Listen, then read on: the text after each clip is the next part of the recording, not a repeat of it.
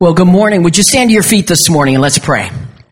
Father, we come to you once again in the name of Jesus, and Lord, we want to thank you for this wonderful opportunity, this privilege, Father, to stand before these people and, Father, just to break bread together. Father, we thank you for your word that is the bread of life to us, and your word sustains us through every situation that we face. Father, we thank you for the music that we participated in today. Father, that is worship to you and a reminder of a God in the midst of a storm, no matter what challenges of life that we face. Father God, that you are here in the midst of the storm. You are with your people. You guide us every step of the way. Father God, we're reminded of Peter whenever he was sinking.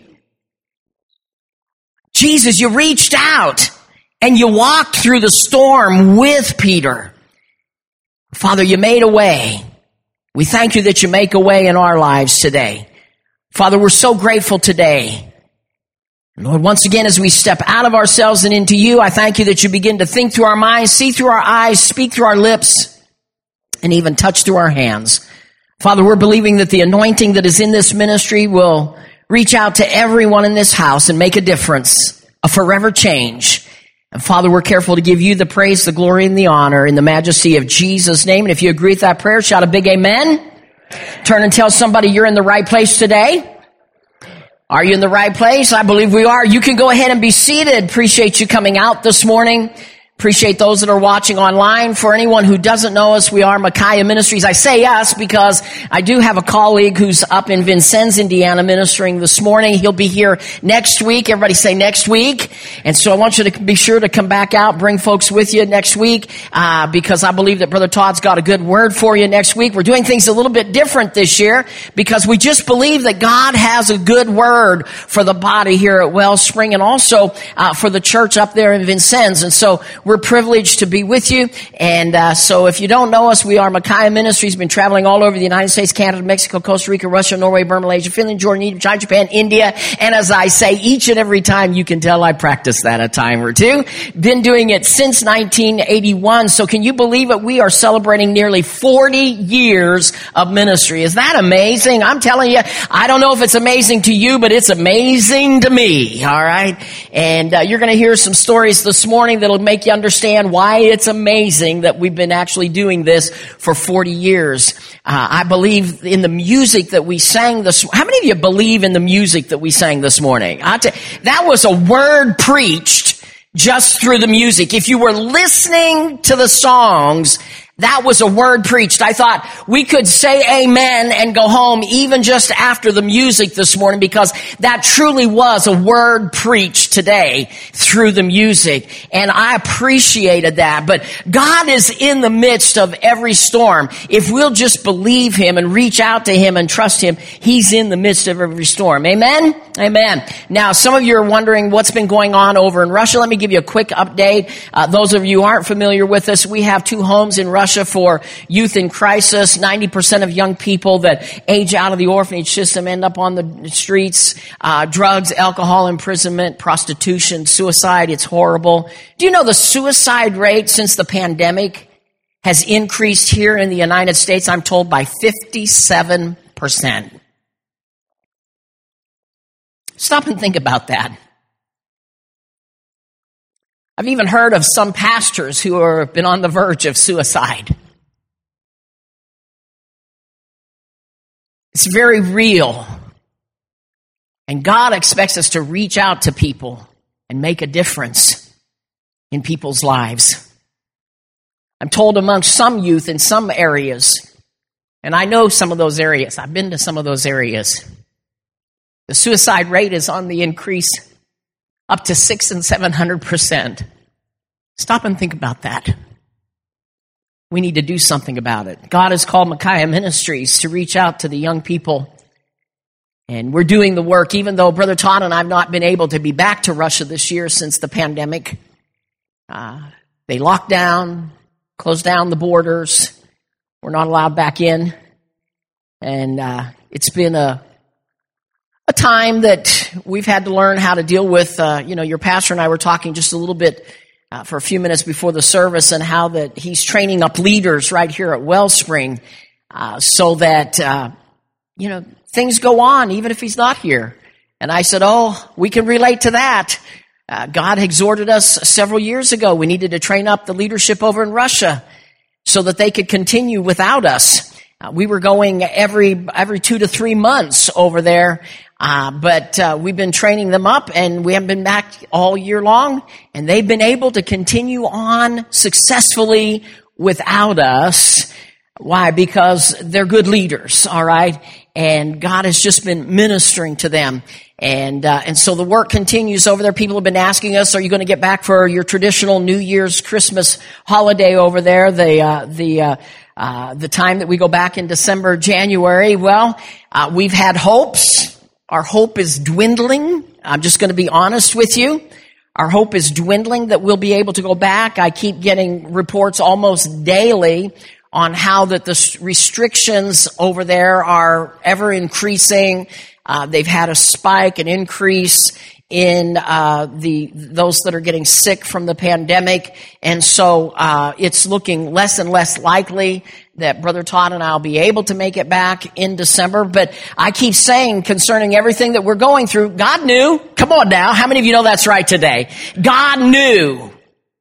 God is not caught off guard. He's been preparing us. He's been preparing the ministry over there. We weren't able to take back to Russia the backpacks that we normally take. There's a group in Tulsa, Oklahoma area that provides us free backpacks for our backpack giveaway to the orphanages. We weren't able to do that this summer. And so we're responsible to buy the backpacks over there in Russia, which are more expensive than if we went to Walmart and bought them here. And what was wonderful was the church there was giving them to us for free, but now it's going to cost us. How many of you know God knew? Yeah.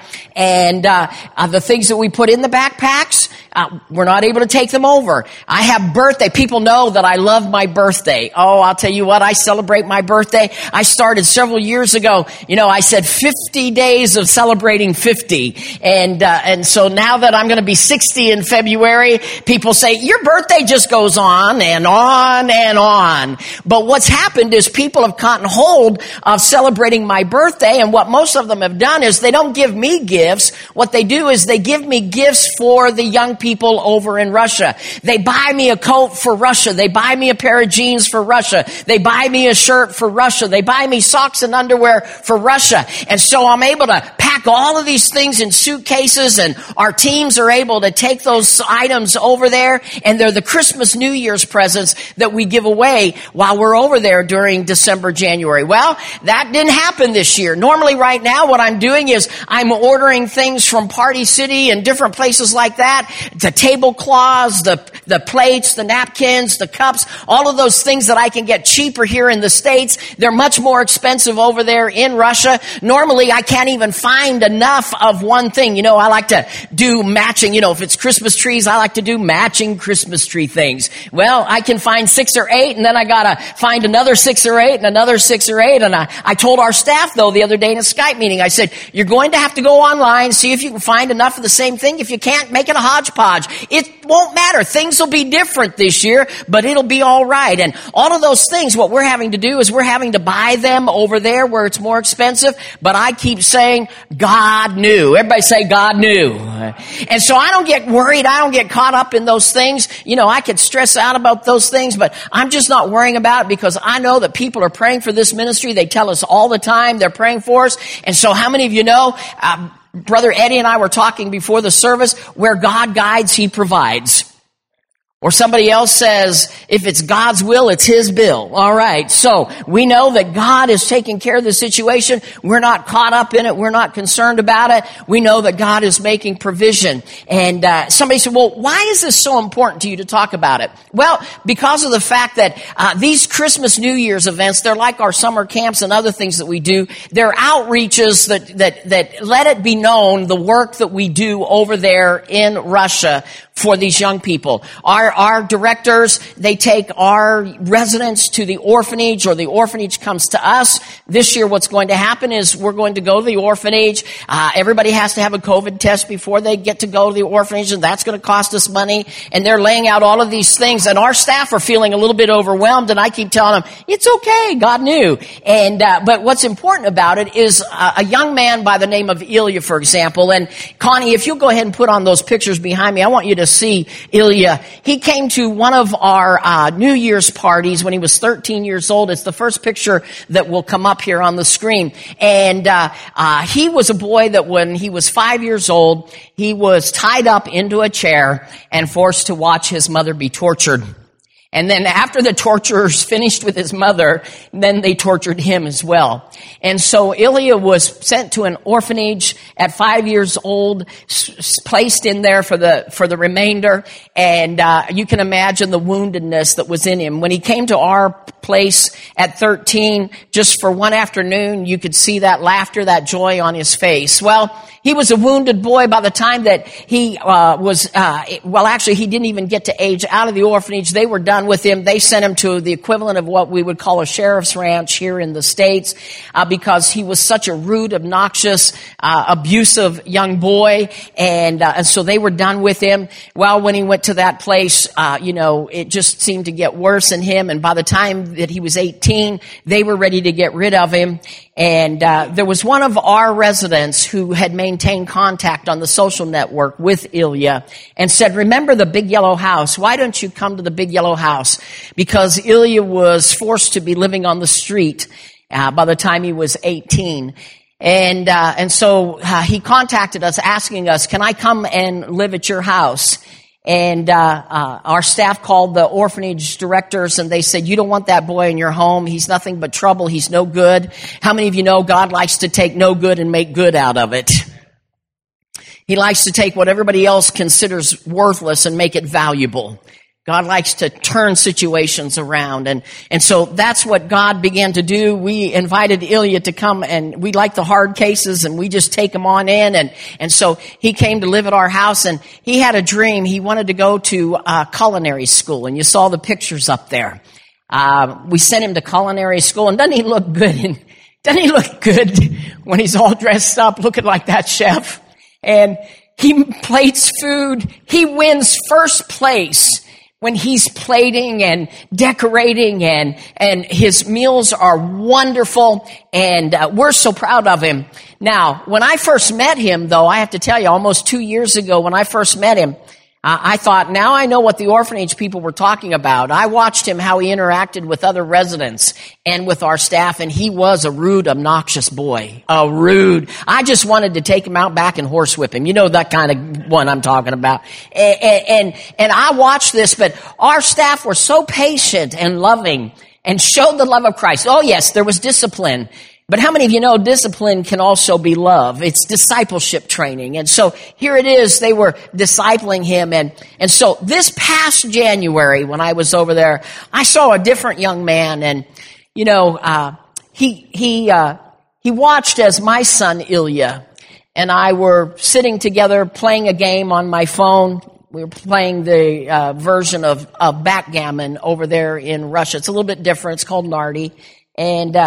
And tall Ilya walks into the room, sits right down beside me as close as he can get, pulls out his phone and starts playing a game and angles it so I can watch him play his game while I'm playing a game with my son. And then he leans his head over onto my shoulder, just needing a little bit of fatherly attention. He came to me afterwards and he said, I have a dream. He said, I want to open up my own restaurant someday. I thought, oh, that's a good dream. Because in those orphanages, there's a lot of dream killers. And he said, I want to open up a restaurant someday. And then he looked at me and he said, but I'm not going to allow any rude people in my restaurant. I thought, oh my, God has been showing the mirror to this boy. And what he saw in himself, he doesn't like to see in other people. This summer, Ilya went to Sochi and was involved in a youth camp for young people in crisis for 2 months down there in Sochi, just pouring love and attention and care into other youth in crisis who come from situations like his. Ilya's life has been being transformed. He wrote me from that camp, and he said, I sure miss my Uncle Kent, and I love you. I have a closet over there in Russia that's got all my baking and cooking supplies because you know, I don't want my knives to be used as screwdrivers. Okay, I don't want my pans to be used as dog dishes. And some of the things that we find happening whenever we've got untrained young people.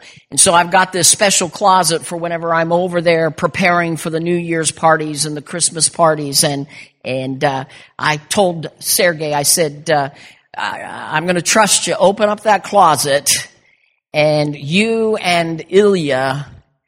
And they also involved Colia, another boy that you'll see next week when Brother Todd shows you a video.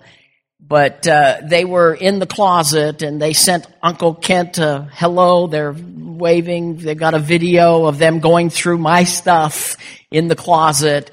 They're making the preparations without me. And Ilya is going to head up this rude, obnoxious boy who God has so changed his heart. Last year when I tried to involve him in cooking with me, he was too good for that. This year he's heading it up and being a blessing to all the other invited guests and the orphans that our family will reach out to. You're a part of what's going on in Russia. That's why these parties are so important, because they open the door for young people who are in crisis to see that God has a place for them where he can transform their lives. Amen? Amen. Father, I lift up my friends to you. I thank you for their prayer support, their financial support to this ministry, how that they've just been, as our brother said, we've been part of this family. They've been part of our family for so many years. And Father, we think about them so often whenever we're not even here, and we pray for them, and I know that they pray for us. And so, Father, I thank you that you are blessing this congregation, this family of believers, in very special ways, because they're being obedient to your word, and they follow through with what you've commissioned us to do. And so, Father, I thank you that they walk in peace and joy and provision and healing and health, all those things that you say that you provide for those who carry the weight of the poor on their shoulders, those that are less fortunate, the widow, Father, those that are burdened down with the cares of this world. Father, as they lift up others around them, Father, I thank you that you cause them to be blessed, and I give you praise for it in Jesus' name. Amen. I want you, if you will, to open your Bibles today over to Proverbs chapter 16 and in verse 1. Proverbs chapter 16 and verse 1. Thank you for all that you've done for the ministry through the years and what you continue to do. We appreciate it so much. Proverbs chapter 16 and verse 1. Some of you might remember reading in the newsletter or seeing on Facebook, others, pastors have told me, they said, you need to tell the story. They said, because not everybody follows you on Facebook. Shame on you if you don't. And not everybody gets your newsletters. Well, you can if you'd like to. Just give me your name and address. And they said, so you need to tell the stories because not everybody is aware of what happened last December. We left you folks last November, went down into Arkansas, or it was late November, early December, whatever it was that we were here, and we went down into Arkansas, did our meetings down there in Arkansas. We left on Sunday afternoon after the Sunday morning meeting and started towards Oklahoma, Texas. We were on our way to Phoenix, Arizona to fly out, catch a flight just about a week later to go over to St. Petersburg, Russia. And we had noticed that there was mist on the windshield, didn't think much about it as we drove. It was starting to have some snow flurries on Sunday night, so we pulled off at a hotel, got rest. The next morning, no snow, everything seemed fine. We're driving down Interstate 40. We're about 12 miles from the Texas-Oklahoma border. Whenever I said to Brother Todd, would you check the weather app and see what the weather's like ahead of us? Over in Amarillo, Texas. And he checked the weather app, and he said, it's a lot like here. Everything's fine. Just keep going. And so as soon as he got that out of his mouth, I looked ahead and I noticed that there was a little car on the other side of this bridge that was headed my direction in my lane of traffic. And I said, what on earth? And I hurried and got over into the left-hand lane so that we could avoid a head-on collision. And as soon as we got into that left-hand lane of traffic, we connected with the bridge, and the bridge was covered in black ice. As soon as we got on that bridge, the truck started swerving from side to side. Some of you remember that fifth-wheel travel trailer? I mean, it was connecting with that bridge. We were just banging down the highway side to side. After it was all over with, people told me they were surprised because we were such a high-profile vehicle that we actually didn't go over the bridge. As we were tailing down that road, the first thought I had was, I don't want to kill Todd. At least not today. Hallelujah. No. I really did. I thought, well, I don't want to kill Brother Todd. And then the next thought I had was, I'm going to heaven. Can I tell you I got excited? Now, I know some of you look at me strange. I'm not suicidal. I'm just telling you, I have preached about heaven for so long. I heard the stories when I was a child all about heaven. I have longed for heaven. People make fun of me about the music that I listen to, especially Brother Todd. He's always making fun of me because I'm listening to what he calls Bill Gaither music. That old stuff, you know, that stuff from way back. And I started psychoanalyzing. Why do I listen to that kind of music more than the modern stuff? Well, because in that old music, they were always talking about heaven. I long for heaven. I think about heaven all the time. How beautiful heaven must be. Heaven is my home. And so I started getting excited because I'm thinking, today I'm going to heaven, to that city built for square. And I got excited about it. Hallelujah. You see, what threat is death to me? Come on now. If I'm a believer, if we say we believe it, we should respond like we believe it. Death should not be a threat. Pastor Chad told me yesterday that we'd go out to lunch today. How many of you know after the service, the only way I can get to lunch is to go through the door? Well, death is no more than a door. Hallelujah. Heaven is the reward. The only way I know to get to heaven, other than the rapture, is death. So what threat is death to me? We were tailspinning down the road. We went down an embankment, got about a third way down. The windows were crashing. The truck was caving in. The dirt was everywhere. And then we stopped. And obviously it wasn't heaven. And I have to tell you, I was just a little bit disappointed. Now, the first thing that Brother Todd said was, well, we were talking about making a change, so obviously we don't have a trailer anymore. Yeah. All right. And then the first thought that I had after those words came out of his mouth was that God's got a plan, and he has the final word. Everybody say, God has the final word. So I started looking into it. Here it is in Proverbs chapter 16 and in verse 1.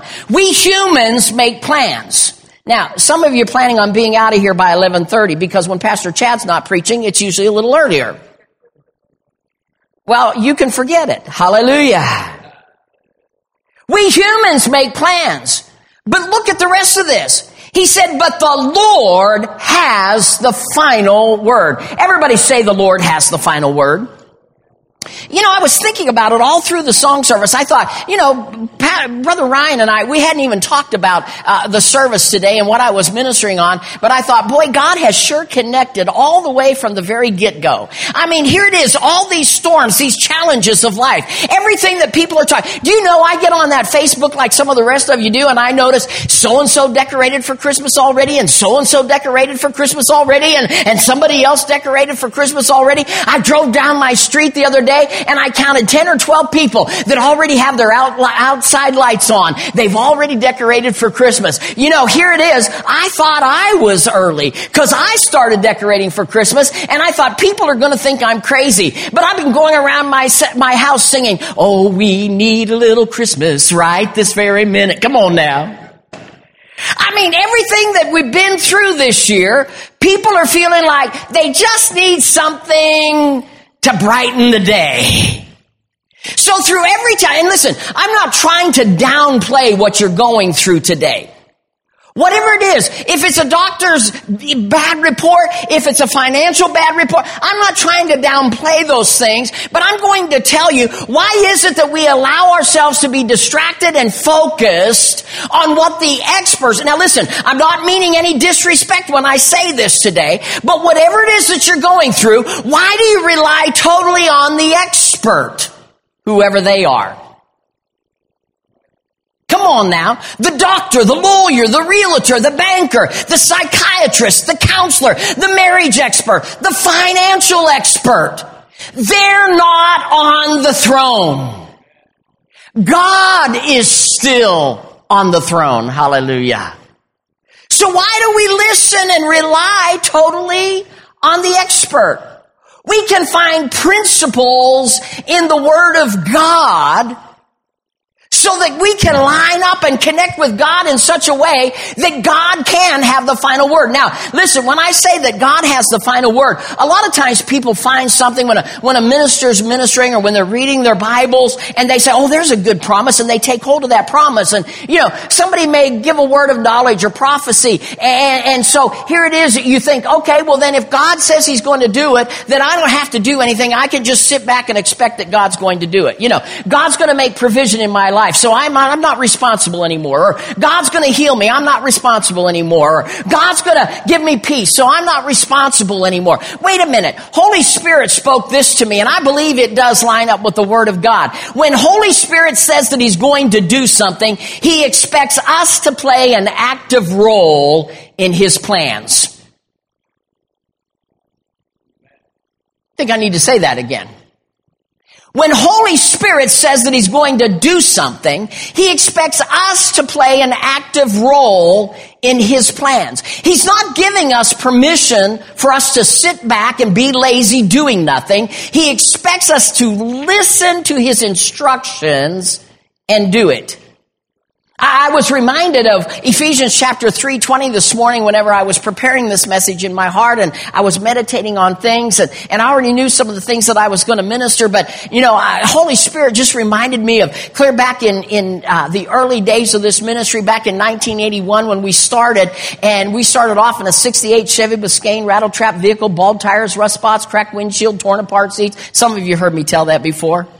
I was in an airport one time, and I'd just been at a leadership conference, and I was picking up a package of gum and one of those word search puzzle books, and after I'd paid, I turned around, and there's this giant camera in my face, and this guy behind the camera says, "Tell the car story." And he wanted to take it back to his country and play it for their people. And so here it is. We started off in a 68 Chevy Biscayne rattletrap vehicle, bald tires, rust spots, cracked windshield, torn apart seats. We pulled behind us a 14-foot Shasta travel trailer, 68-year model, had an old-fashioned ice box, a couple of bunk beds. That was the extent of it. People said that we weren't going to make it in ministry. People said, "You'll be off the road in 6 months." Our best friend said they'd give us a year, and then we'd be off the road. But here it was in the first 24 hours. We had faced so much adversity. We're driving through the mountains of New Mexico, and the road is starting to get iced over. We pull off at a roadside rest, wake up the next morning to the sound of a honking horn. It's a policeman outside of our trailer hollering, "Are you still alive in there?" There's 2-inch icicles hanging from the inside of the trailer, and we're in the middle of a blizzard. We get out of that trailer, start down the road. We get about a mile down the road, and that old clunker gave out on us. We sat there, broke down on the side of the road, and y'all can tell by looking at me, I don't know anything about working on vehicles. But don't let Brother Todd fool you. Back in those days, he didn't know anything about working on them either, all right? He got out and he looked at underneath the hood of the car, and he shook his hood, slammed the car hood back down, got back in the car, and I said, "What's wrong?" He said, "I don't know." Well, that's all it took for me. I said, "They're wrong. All those people said 6 months. It hasn't even been 24 hours. And then the word of the Lord came to me out of Ephesians chapter 3 and verse 20. Now unto him who is able, come on now, to do exceedingly abundantly, are you hearing me today? Above all that you can ask or think. See, it's so easy for us to go there. Oh, I like that. God is able. He can do more than I could ever ask or think. Oh, I got some pretty big dreams, and God is able. But wait a minute. He said you got to connect with the last part of that scripture. He said it's according to the power that works in you. See, there's a responsibility put on to the believer. It's just not that God says, I'm going to do it. No, he says, if you'll connect with me, if you'll do the things that I tell you to do, then I will be responsible with follow through, and I'll bring you through the storm. I'll bring you through the challenges. I'll make the difference in your life. Come on now. But it's our responsibility to begin to connect with God. He's not giving permission for us to sit back and be lazy, doing nothing. He expects us to listen to his instructions and do it. There's a couple in Ohio that came to us, and they were in our service. I carry their picture around. Them and their little baby, I think his name was David, if I'm not mistaken. Here it was. This couple had come on a Wednesday night. We were there during a revival that we were having and these extended meetings. And what had happened was she had become pregnant, and then the baby had disconnected. Now, I don't know all the medical terminology, so please forgive me, but the baby had disconnected from the placenta, and the doctor on her visit on that Wednesday afternoon told her that she was just supposed to go home and put her feet up, and that the baby was going to self-abort in the next few hours, and so there was no way that the baby could be reattached to the placenta, and so she just needed to understand that she was going to have a miscarriage that night. And so he had prepared her for it to go home and just put your feet up and just rest, and then when it happens, it happens. And she said, no, I'm not going to do that. Come on now. She said, Micaiah Ministries is in town this week, and she said, I'm going to church tonight. And she said, I'm going to have those boys lay hands on me. Everybody calls us the boys. Hallelujah. Those boys. I said to Todd, when are we going to become the men? But anyway, she said, I'm going to have those boys lay hands on me, and I'm going to believe God for a miracle. They came to church that night. We laid hands on her. We believed for that baby to be reconnected. As a matter of fact, somewhere in my files, I've got the before picture when the baby is disconnected from the placenta, and I've got the after picture when the baby was reconnected to the placenta. And the results are, we got a little baby boy. Why? Because she was obedient to do. Everybody say obedient to do. You know, there was another couple that came to church in Ohio, and it was one of our extended meetings, and it was a good-sized congregation. They kind of just came in, sat in the back of the church. You know how people do slip in, slip out. They don't want to be noticed. And so they came in, sat in the back row, and all of a sudden the Holy Spirit said to me, I want them to have a child. Actually, what he said to me was, I want them to have a son. Now, I was very young back in those days, and nobody wants to be wrong. So I got a 50-50% chance of being right, son or daughter. And I just didn't want to take those chances. So I just interpreted it, I want them to have a child. And so here it is. I thought, well, after the service, you know, when we do the altar call, then they'll come up and we'll lay hands on them and pray for them. Oh, no. At the end of the service, when it was closing, they went ahead and slipped out. And I looked at Brother Todd and I said, hey, I have a word for these folks. You pray for the people up here. And so I went back to the back, and the husband had already gone out to the car. It's winter. The snow is coming down. He's out there heating up the truck, and his wife and mother and his mother are back there putting on their coats. And I walked up to the woman and I said to her, I said, a word from God came to me that he wants you to have a child. And she began to weep profusely. And her mother-in-law said, they can't have children. Said, they've had 5 miscarriages. And the doctor said that they shouldn't try. They just had a miscarriage just a few months earlier. Said they should not try anymore because it's dangerous for her health. And I looked at this woman and I said, well, whose report are you going to believe? Are you going to believe the doctors, or are you going to believe the report of the Lord? And she tried to get it out there. I want to believe the report of the Lord. I said, okay, now I'm going to lay hands on you and I'm going to pray for you because God spoke to me. He wants you to have a child.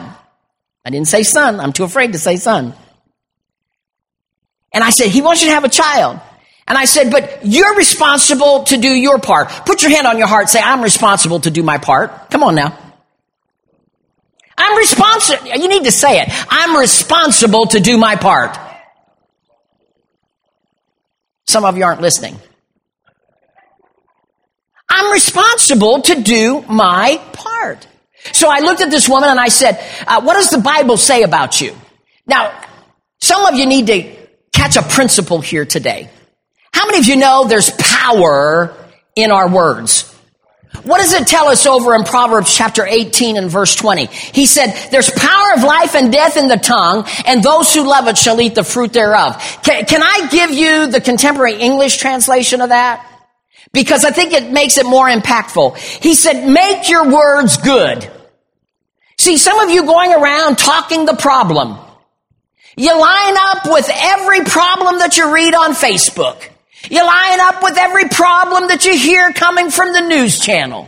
You line up with every problem that the doctor says, every problem that the banker says. You're watching the Dow Jones or whatever it is that you're paying attention to, and you're completely lining up with the problem and talking the problem. But he says, make your words good. You will be glad you did. Words bring death or life. Talk too much, and you'll eat everything that you say. Let me read to you just a few other scriptures here. He said in Psalms chapter 35:27, let them shout for joy and be glad that favor my righteous cause. Yea, let them say continually. Let them say continually. Let them say continually. We need to make it habit forming to line our words up with the Word of God. What is God saying about your situation? What does the Bible say about me? Not what does man say about me, not what my parents said about me, not what my grandparents said about me, not what my siblings said about me, not what my schoolmates said about me. No, what does God's word say about me? And line those words up continually. Let the Lord be magnified, which has pleasure in the prosperity of his servant. Do you know God wants you to have a good life? God doesn't want you going around through life being miserable all the time. Psalm chapter 35, verse 28. He said, and my tongue shall speak thy righteousness and of thy praise all the day long. Deuteronomy chapter 11 and verse 1. Love the Lord your God and keep his requirements, his decrees, his laws, and his commands always. Psalm chapter 31, 1 through 2. I will bless the Lord at all times. His praise shall continually be in my mouth. So right here, we've already seen two more principles that I'm going to be getting to. My soul shall make her boast in the Lord. The humble shall hear thereof and be glad, managing your blessings. All right. Proverbs chapter 13 and verse 3. He that keepeth his mouth keeps his life. He that keeps his mouth keeps his life. But he that opens wide his lips shall have destruction. I said this to a woman. I said, I'm going to lay hands on you. I'm going to pray for you. I'm going to believe God that he's going to line your system up the way that it needs to be lined up. I said, but you have a part to play in this. I said, the Bible says that the fruit of your womb is blessed. That's what he says of a woman.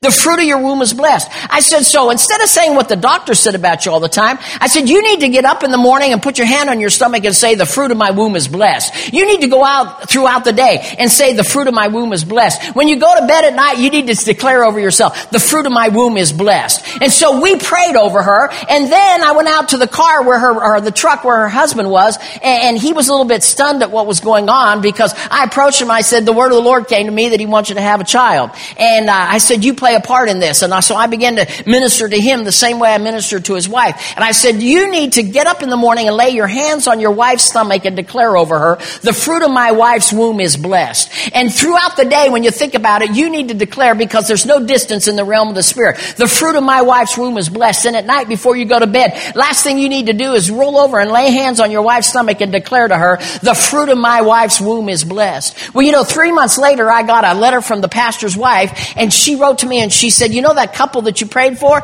She said, they're pregnant. Hallelujah. Pray for them. She said, pray for them so that they can carry this baby.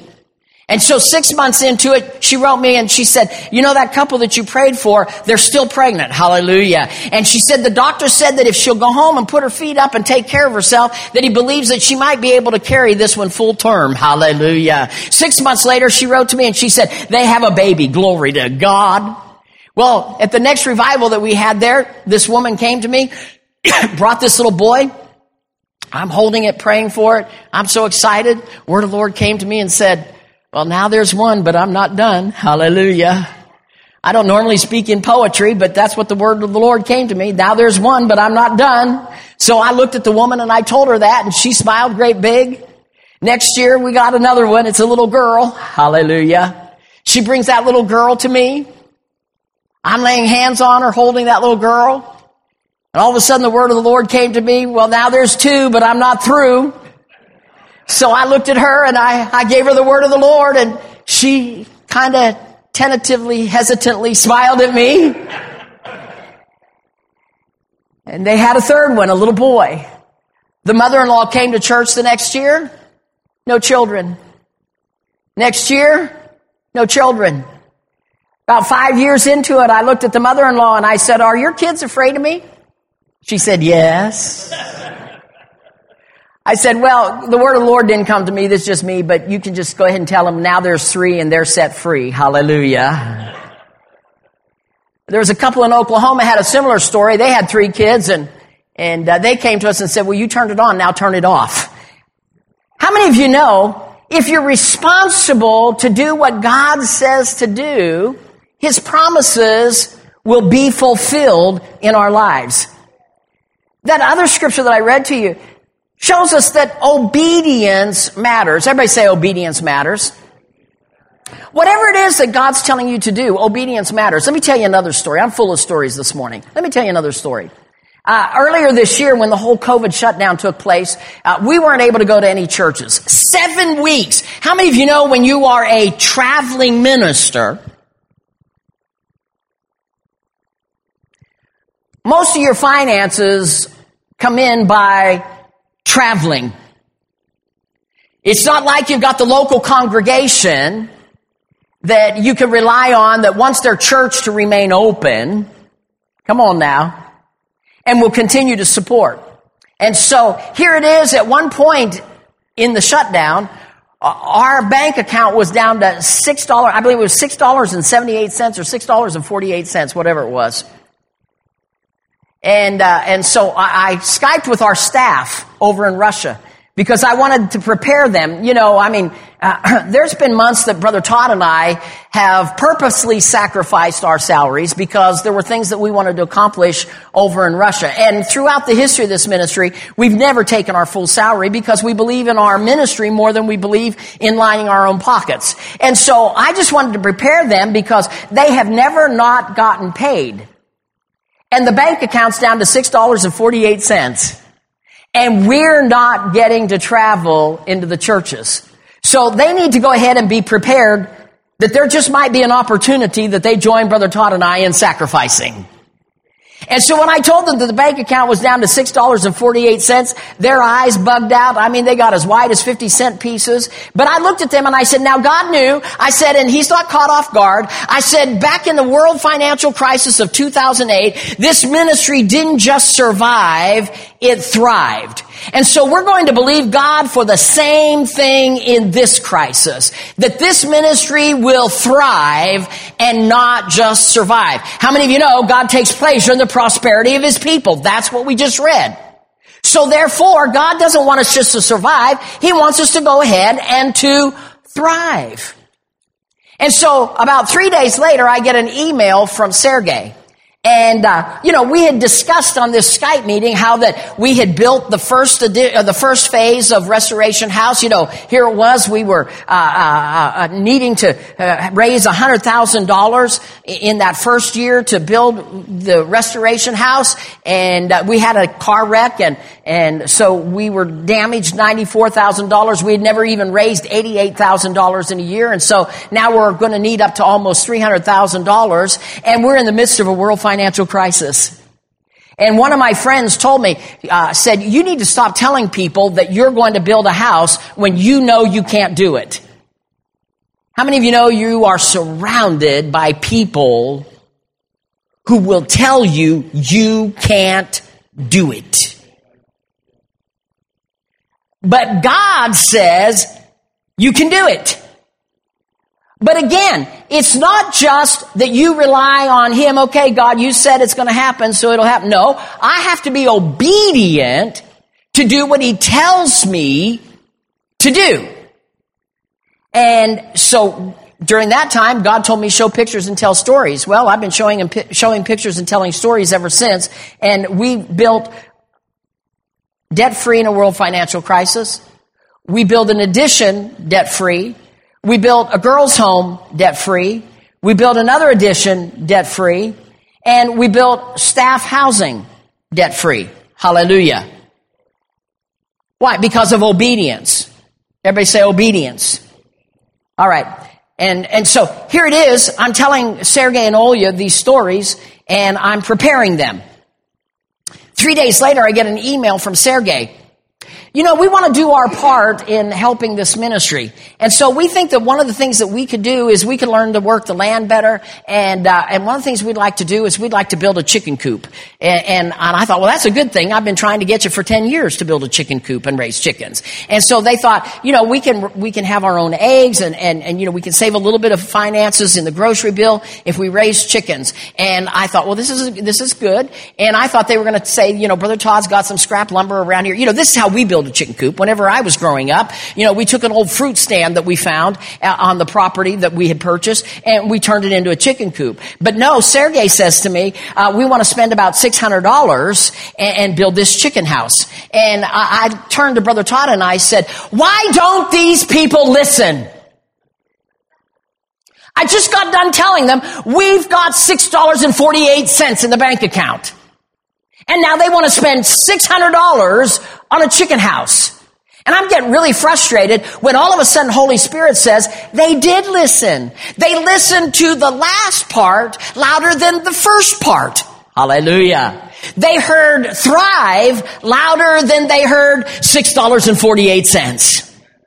They heard that God makes provision in a crisis louder than they heard that there's no money. And so I said to them, okay, I released the credit card. Go ahead and spend the $600. And all of a sudden, I looked at the credit card, and they had spent over $1,200. And I wrote to Sergey. I said, what's going on? Why did you spend twice the money? He said, well, we decided that we needed a chicken house twice the size. In crisis. We need a chicken house twice the size because it's just not enough chickens. And so I had to go ahead and say, okay, I'm going to believe God with you. They spent over $2,200. I said to Brother Todd, this is not a chicken house, this is a chicken mansion. Those walls are this thick. Brother Todd looked at me and he said, well, you know, Ken, he said they had to do it. He said, otherwise, in January, those chickens would be carrying their own axe up to the house, knocking on the door, saying, please chop my head off, it's too cold. You know what? God paid for it. I've been telling people, we built debt-free, again, in a crisis. Hallelujah. Why? Because we learn obedience. Now, let me tell you the obedience. Here it is, $6.48. I go to the tag agency with a friend of mine where we buy our RVs from. And when we go down there to the tag agency, there's this man in a wheelchair that's outside the tag agency, and he starts talking to my friend. I'm thinking he's not talking to me, and so I escaped. Y'all have done things like that, too. And I'm thinking, this is not my problem. And so I escaped and I went to my truck. And all of a sudden, Holy Spirit said to me, you're not getting to go to church on Sunday, so I want you to go back and I want you to give that man everything that you were going to give the church on Sunday. Well, that had to be God, because I'll go out and buy you a meal, I'll go out and buy you a pair of shoes, I'll go out and buy you a coat, but I'm not going to give you money because I've been told what you do with the money. But Holy Spirit said, I want you to give him the money. So I go back and I give the man the money, and he's all excited. You know, he's going to eat now at least for a week. And so here it is. You know, I'm feeling like I'm being obedient to Holy Spirit. The next morning, there's a knock that comes to the door, and there's a man with a $100 bill, and he says to me, "Somebody just gave me this $100 bill, and I feel like I'm supposed to give it to you." Ooh, hallelujah! Well, we got $100 and $106.48. You know, I'm just believing God, and so then on Saturday, you know, a pastor's wife out in California. She says, you know, she said, I knew that you and Todd weren't getting paid. I don't know how she knew that, but she said, I knew that you weren't getting paid. And she said, so I sent you each $20. She said, I know it's not much, but I've sent you $20. I said, hallelujah, that's something. I appreciate it. Everybody's $20 added to somebody else's $20. It makes a difference. And then somebody else called, and then a businessman called. And he said, I already supported your ministry this month, but he said, I sent you another check, and he said, I want you to tell your secretary that this is not for the ministry, this is for you and Todd, because I know you're not getting paid. Oh, hallelujah. I don't know how these people know this, but praise God, people are listening. And all of a sudden, there's money that's coming in. And then I'm thinking, oh, praise God, there's some money. Brother Todd and I can go ahead and pay our bills this month. And Holy Spirit spoke to me and said, I don't want you to take that money. I want you to send that money to Russia, because you told them there's only $6.48 in the account. So now they're concerned that they won't get paid next month. So you send the money to Russia so that they will have an assurance that they're getting paid. Hallelujah. Now, I didn't hear him say, and I'll take care of you. See, to me, that's just a given. If I'm obedient, it's just a given. He'll take care of me.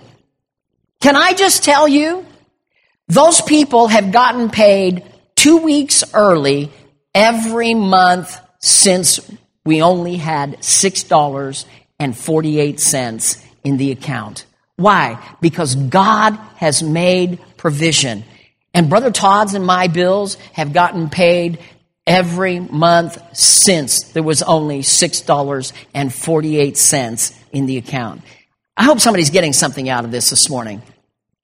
See, obedience. What did David say? Obedience is better than sacrifice. So it's our responsibility this morning, not just to attach ourselves to the promises of God, but also to connect in obedience to what God has told us to do. All right, one more story.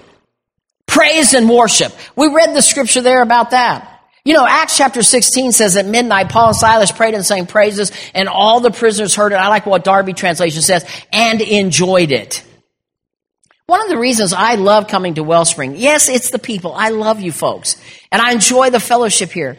But you know what? The praise and worship just seems to always connect with me. Now, there's a lot of modern praise and worship out there that I just don't connect with. But, you know, Pastor Ryan, he's all the time choosing these songs that they've got a real message to them, okay? It's not something that's just, you know, oh, we're skipping through the tulips with Jesus and la, la, la, Jesus loves me. No, I mean, there's something that's a real message. It's kind of like new songs that have an old-fashioned kind of message that's exhortive, it's powerful, it's connecting.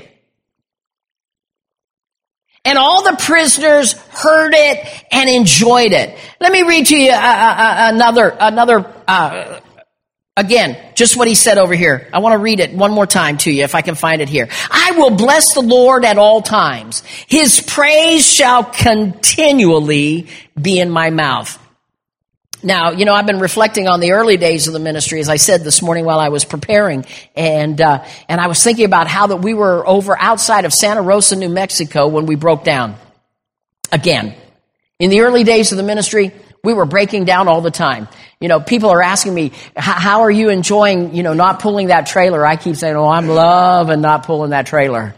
And, you know, back in the early days when we were going from place to place, what we would do is we would look and we'd say, okay, here's where Pastor Chad is, in Kentucky. Here's where Pastor Mark is in Du Bois. We would figure out the halfway point to get to Du Bois, Pennsylvania, and we'd look at it and we'd say, okay, if we break down between here and there, we'll call Pastor Chad. If we break down between here and there, we'll call Pastor Mark. Because we had the assurance we were going to break down. We just knew we were going to break down. It just was not a question of if, it was a question of when we were going to break down. So we broke down out of Santa Rosa, New Mexico. A wheel bearing had gone out on it, and it had welded itself to the axle, I think is what it was.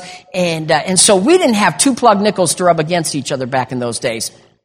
We had $200 in a savings account over in Snowflake, Arizona, and it required that two people go in before the teller and sign in front of the teller before you could withdraw that $200, because we didn't trust each other back in those days. And so here it is.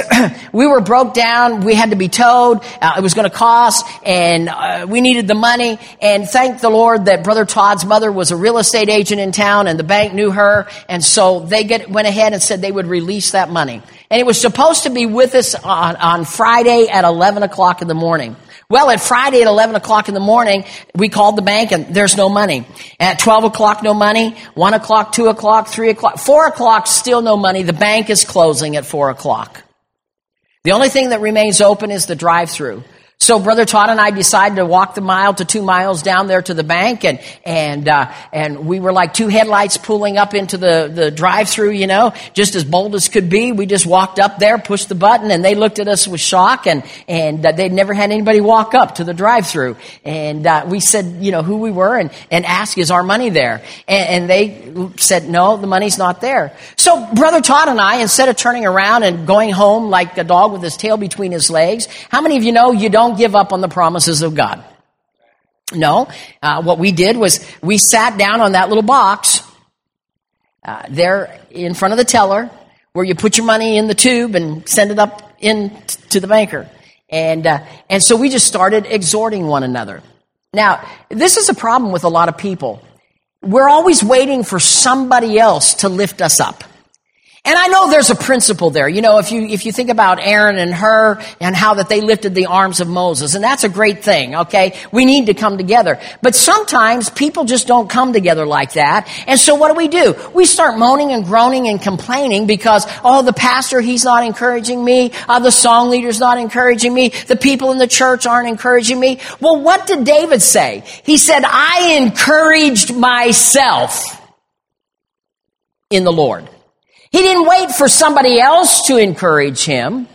He said, I encouraged myself in the Lord. So Brother Todd and I sat there and we just started to encourage ourselves. We're fresh out of Bible school. I mean, this word is just flowing from us. My God supplies all of my need according to his riches and glory by Christ Jesus. If we sow, then we reap. If we give, then we increase. You know, the Bible talks to us in the word, tells us that there are those that scatter, yet they increase, but there are those who withhold more than they should, and it causes poverty. Well, God, we don't do that. We are the ones who sow. And so we're expecting that we're going to reap, and we just kept encouraging ourselves. And all of a sudden, it's 5 o'clock, and they close the blinds and turn on the close sign. Well, for most people, that's time to give up. Not for these two. Hallelujah. I know it's closing time. I know it's give up time. But how many of you know, for us, because we're believers, it's press in time. Everybody say press in time. It's not give up time. It's press in time. Listen, I am determined. That's my money. The promise was made. I was going to leave the bank on Friday with my money. We've got to get out of town to our next meeting. And that's my money. Some of us just need to get a little bit of backbone and determination and start telling the devil, that's my peace. Get your hands off my peace. That's my joy. Get your hands off my joy. That's my money. Get your hands off my money. That's my health. Get your hands off my health. Those are my kids. Get your hands off my kids. Come on now. Instead of whining and complaining, we need to begin to rejoice in the promise. Glory to God. So what did we do? Well, we started to sing praises, thinking about Paul and Silas in prison, Singing praises, we bring the sacrifice of praise into the house of the Lord. Yes, we bring the sacrifice of praise into the house of the Lord. He is the King of kings. He is the, I know they're old songs, but that was the time we were in, all right? It was 1982. Victory, oh victory shall be mine. Victory, oh victory shall be mine. If I hold my peace, let the Lord fight my battle. Victory, oh victory shall be mine. We sang loud enough that the people that were leaving the bank, the workers going home, getting in their cars, they're looking at us, those two strange characters, sitting out in the drive-thru, singing. And all of a sudden, 20 minutes after 5, this little voice comes over the loudspeaker. It's one little woman left in the bank. And she said, "We thought maybe you were going to stay out there all night." I said, "We were. If that's what it took. We were. We'd made up our minds. I mean, we had actually talked about it. If we have to, we'll stay out here all night, because at midnight, Paul and Silas prayed and sang praises." I mean, in the midst of their circumstances, they're bound in chains. They've got wounds all over their body. They're feeling miserable. See, the problem with some of you, you feel so miserable, you give up. But instead, when you're feeling miserable, why don't you press in? Find a way to connect. I know it's not easy. I've been there. I've been laying there sick, and I've even laid there and prayed to die because I've been so sick. I've said, "God, heaven's got to be better than this. Dying is better than this." And then Holy Spirit reminds me, you got to praise me in the midst of the circumstances. But I can't hardly even sing. Well, do your best. Hallelujah. We bring the sacrifice of praise. It's a sacrifice, God. But how many of you know that's when breakthrough happens? This little woman said, "We thought you were going to stay there all night, so we went ahead and called down to Texas." Dallas, Houston, I forget where it was, where the main bank office was. She said, your transfer was just sitting on somebody's desk down there, and they hadn't gotten around to it." How many of you know it's not their problem? Other people are looking at your circumstance. I don't know. I've gone around through life, and I've been going through something, and I'm thinking, boy, they just act like life is great. They don't understand how miserable I am. Well, they don't. It's not their problem. They're not going through what you're going through. So why do you try to get your problem off onto everybody else and make their life a problem?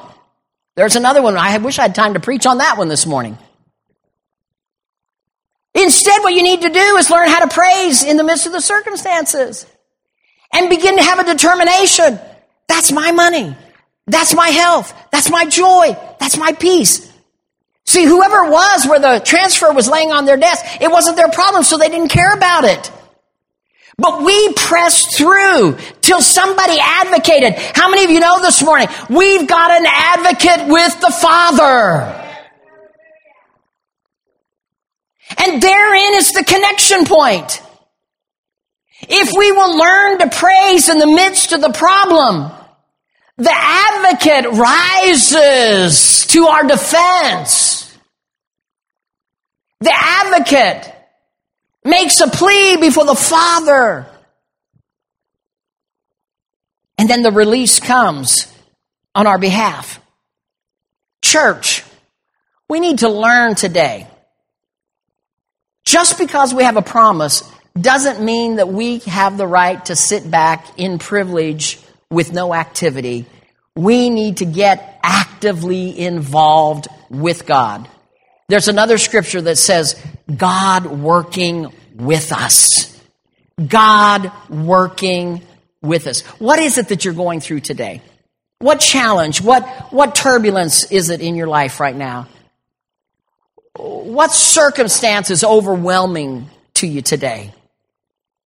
God's got the answer, but we have to find the connecting point with God. What's my obedience? What are you calling me to do? What's the word that I need to declare? What's the praise that I need to sing? God, I believe for breakthrough today in Jesus' name. Amen? Amen. Anybody get anything out of this today? All right, let's stand to our feet. Hallelujah. Father, right now, we just come to you in Jesus' name. And Lord, again, we thank you that you are the firm foundation. The other day, whenever I was in a church service, and the first song that they started to sing is Jesus, Jesus, Jesus. Keeps me singing as I go. Jesus, you're the one who keeps us. You're the one who causes a song in our heart. The joy of the Lord is our strength. When we're feeling weak, when we're going through the storm, Father, I thank you that we have an advocate with the Father. I thank you that we're not alone in the midst of our circumstances. While your heads are bowed and everyone's having your privacy today, let me just ask you, are you going through a physical challenge today? God wants to, he wants to meet your physical challenge. You know, learn to capture your thoughts. Okay, I mean, if you're going through a physical challenge, instead of just constantly thinking about the evil report, thinking about the pain, why don't you learn to capture your thoughts? Think on those things that are lovely, pure, just, of good report, things that are praiseworthy. If there's any good thing, think on that. Well, what's good? Jesus is good. Think about Jesus. He's your answer. If you're going through a physical challenge today, I want to pray for you. Would you just put up your hand right where you're standing? Just put up your hand, and I'm going to pray for you. I see your hand. I see yours and yours and yours, yours, yours. Father, I lift up these. And if there are people that are still listening via the internet, then Father, I lift them up to you as well. If it's already gone off, Lord, I know that there are people that were listening to the program today that are going through some physical challenges. Father, there's no distance in the realm of the Spirit. And Father, I declare over each one that by Jesus' stripes they are healed. That you sent your word healing all those that are oppressed of the enemy. That you signed a healing contract with your people more than 2,000 years ago when you called yourself Jehovah Rapha, the God that heals. Thank you, Father, for healing virtue that flows right now in Jesus' name. I was thinking about Jairus' daughter this morning. I was thinking about the woman that came begging at Jesus' feet. And he said, healing is the children's bread. It's not for the dogs. She said, but even the dogs get to eat the crumbs. Father, there's healing. There's healing for everyone right now. And so, Father, we take hold of that healing in Jesus' name. Thank you, Father. For those that are going through a financial struggle, I want to pray for you. Father, I lift them up to you right now in Jesus' name. Lord, I thank you that as we're obedient to give, whatever amount that it is, Father, and wherever it is that you challenge us to give. I was talking to a lady yesterday on the telephone, and she was saying, I don't know what people think about this and that as far as giving. She said, but I just feel like this is what I'm supposed to do. And it doesn't matter what anybody else thinks. What matters is obedience to you, to do what we are called to do. And so, Father, as we're obedient, I thank you, Father God, that your promise is available to us. We sow, we reap. We bring our tithes and offerings into the storehouse. We see that you're God. You open up the windows of heaven and pour out blessings into our lives that are not containable. Father, I thank you for financial blessings to overtake. And as I said in my ministry today, Father, that we learn how to thrive, not just survive, in the midst of every circumstance. Father, I speak it over this congregation right now. The ability to thrive in Jesus' name. It doesn't matter who's in political power. It doesn't matter who's in control in this world. You are in control in our lives. And when we're obedient to you, Father, we thrive because the King is still on the throne, and I thank you for that. Father, for those that are going through worrisome times because of challenges in their families, whether it's marriage challenges, whether it's challenges with their children, they're worried about a loved one. Father, I thank you that your word says that me and my household, we will serve the Lord. And that becomes a declaration of our faith. Those are the things that we speak out instead of the worry. Instead of being frustrated all the time with the situation. Instead of allowing ourselves to be anxious and making ourselves sick over the situation. Father God, that we will link ourselves up to the promise in your word. Lord, that you'll send messengers across the path of our unsaved loved ones.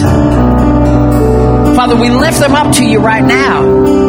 And we ask, Lord, send those messengers across their path. Prepare their hearts to receive. Lord, if there needs to be a correction, prepare their hearts to receive that correction. I ask it in Jesus' name. Father, I thank you for peace and joy that overtakes.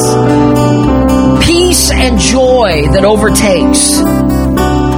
Lord, that people begin to see us as the followers of Christ that you intended us to be. Because we walk in peace. We walk in joy. We have joy-filled lives. In Jesus' name. Father God, if there are social needs that are represented here today, Father God,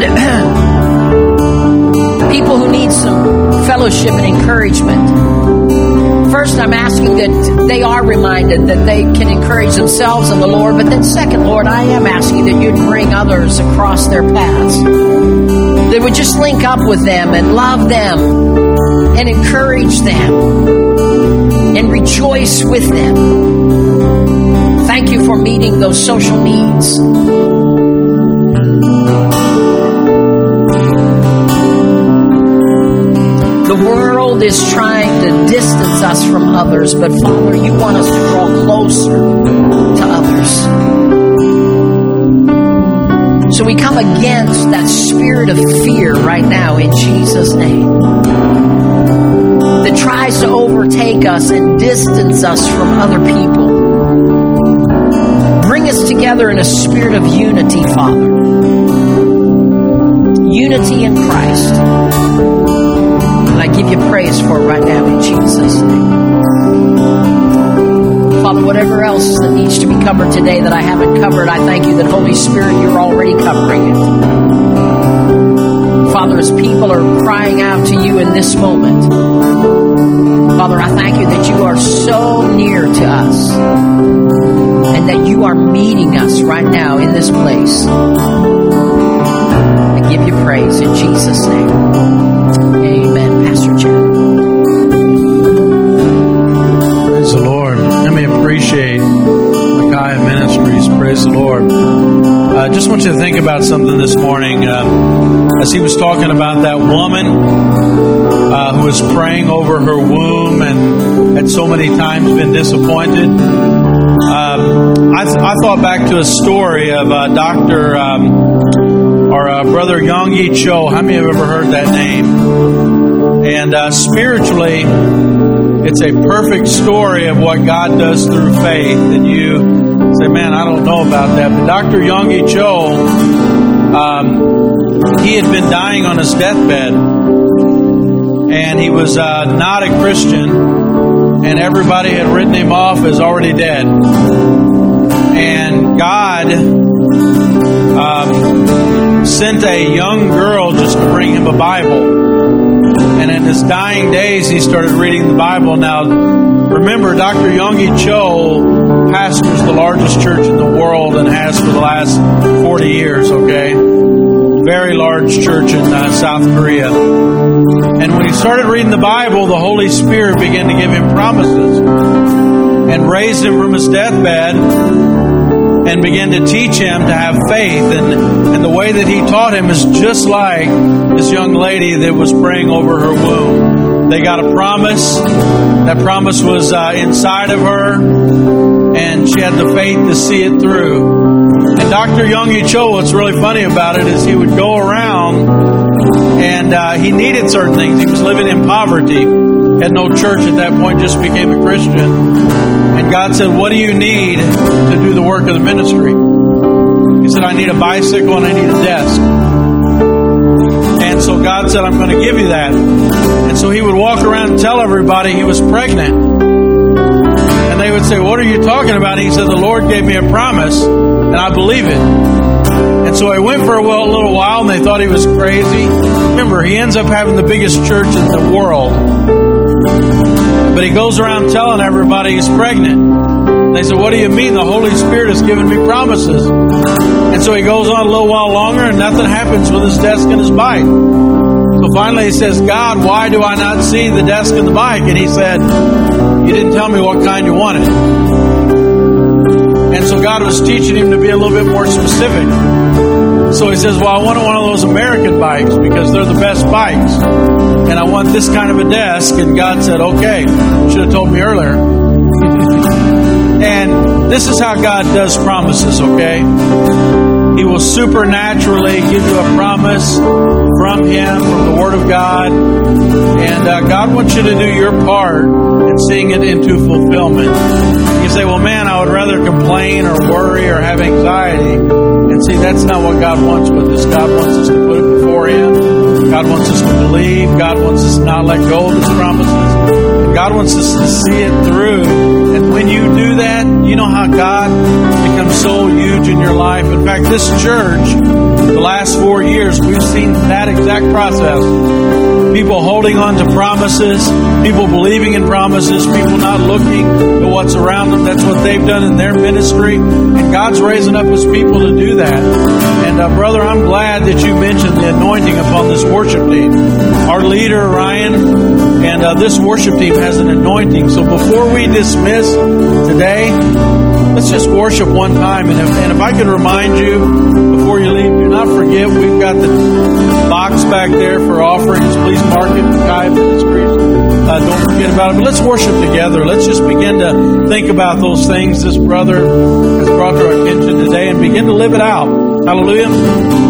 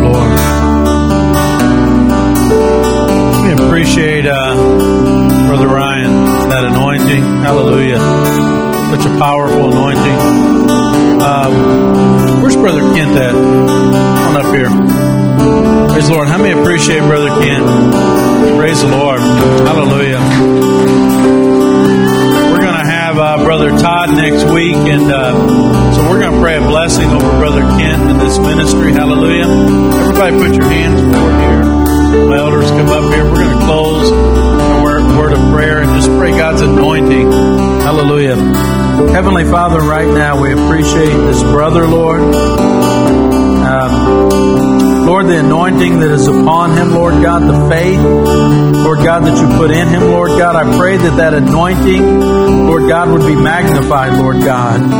Oh, Father, that there would be a greater and greater anointing upon my brother, Lord. Lord, that the gifts of the Spirit, Lord God, would follow him everywhere that he goes and follow the Word of God. Everything that he speaks, Lord God, let it be followed by signs and wonders, Lord God. Oh, Father, that there'd be an anointing upon his hands, Lord God, an anointing upon his words, Lord. Father, I pray right now that you would go ahead of him, Lord. Everywhere that he goes, Lord God, everywhere that he ministers, Lord, Holy Spirit, that you would go before him, that you would prepare the way. Oh, Lord, that you would glorify yourself. Lord, that you would be to the left and to the right, Lord God, and even behind him, Lord God. Mighty warring angels, Lord God. Father, that would go in advance, Lord God, would fight every battle, Lord God. Oh, Father, that they would walk in that anointing, Brother Kent and Brother Todd, Lord, that you would bless them. Lord, that you would change the lives of so many people, Lord God, in Russia and around the world, Lord. A mighty anointing, strengthen them, encourage them. Lord, provide for them. Lord, be mighty, Lord God, in this ministry, Lord. Continue to do great things, Lord God. And we thank you, Lord, because your ear is inclined to us right now, Lord God.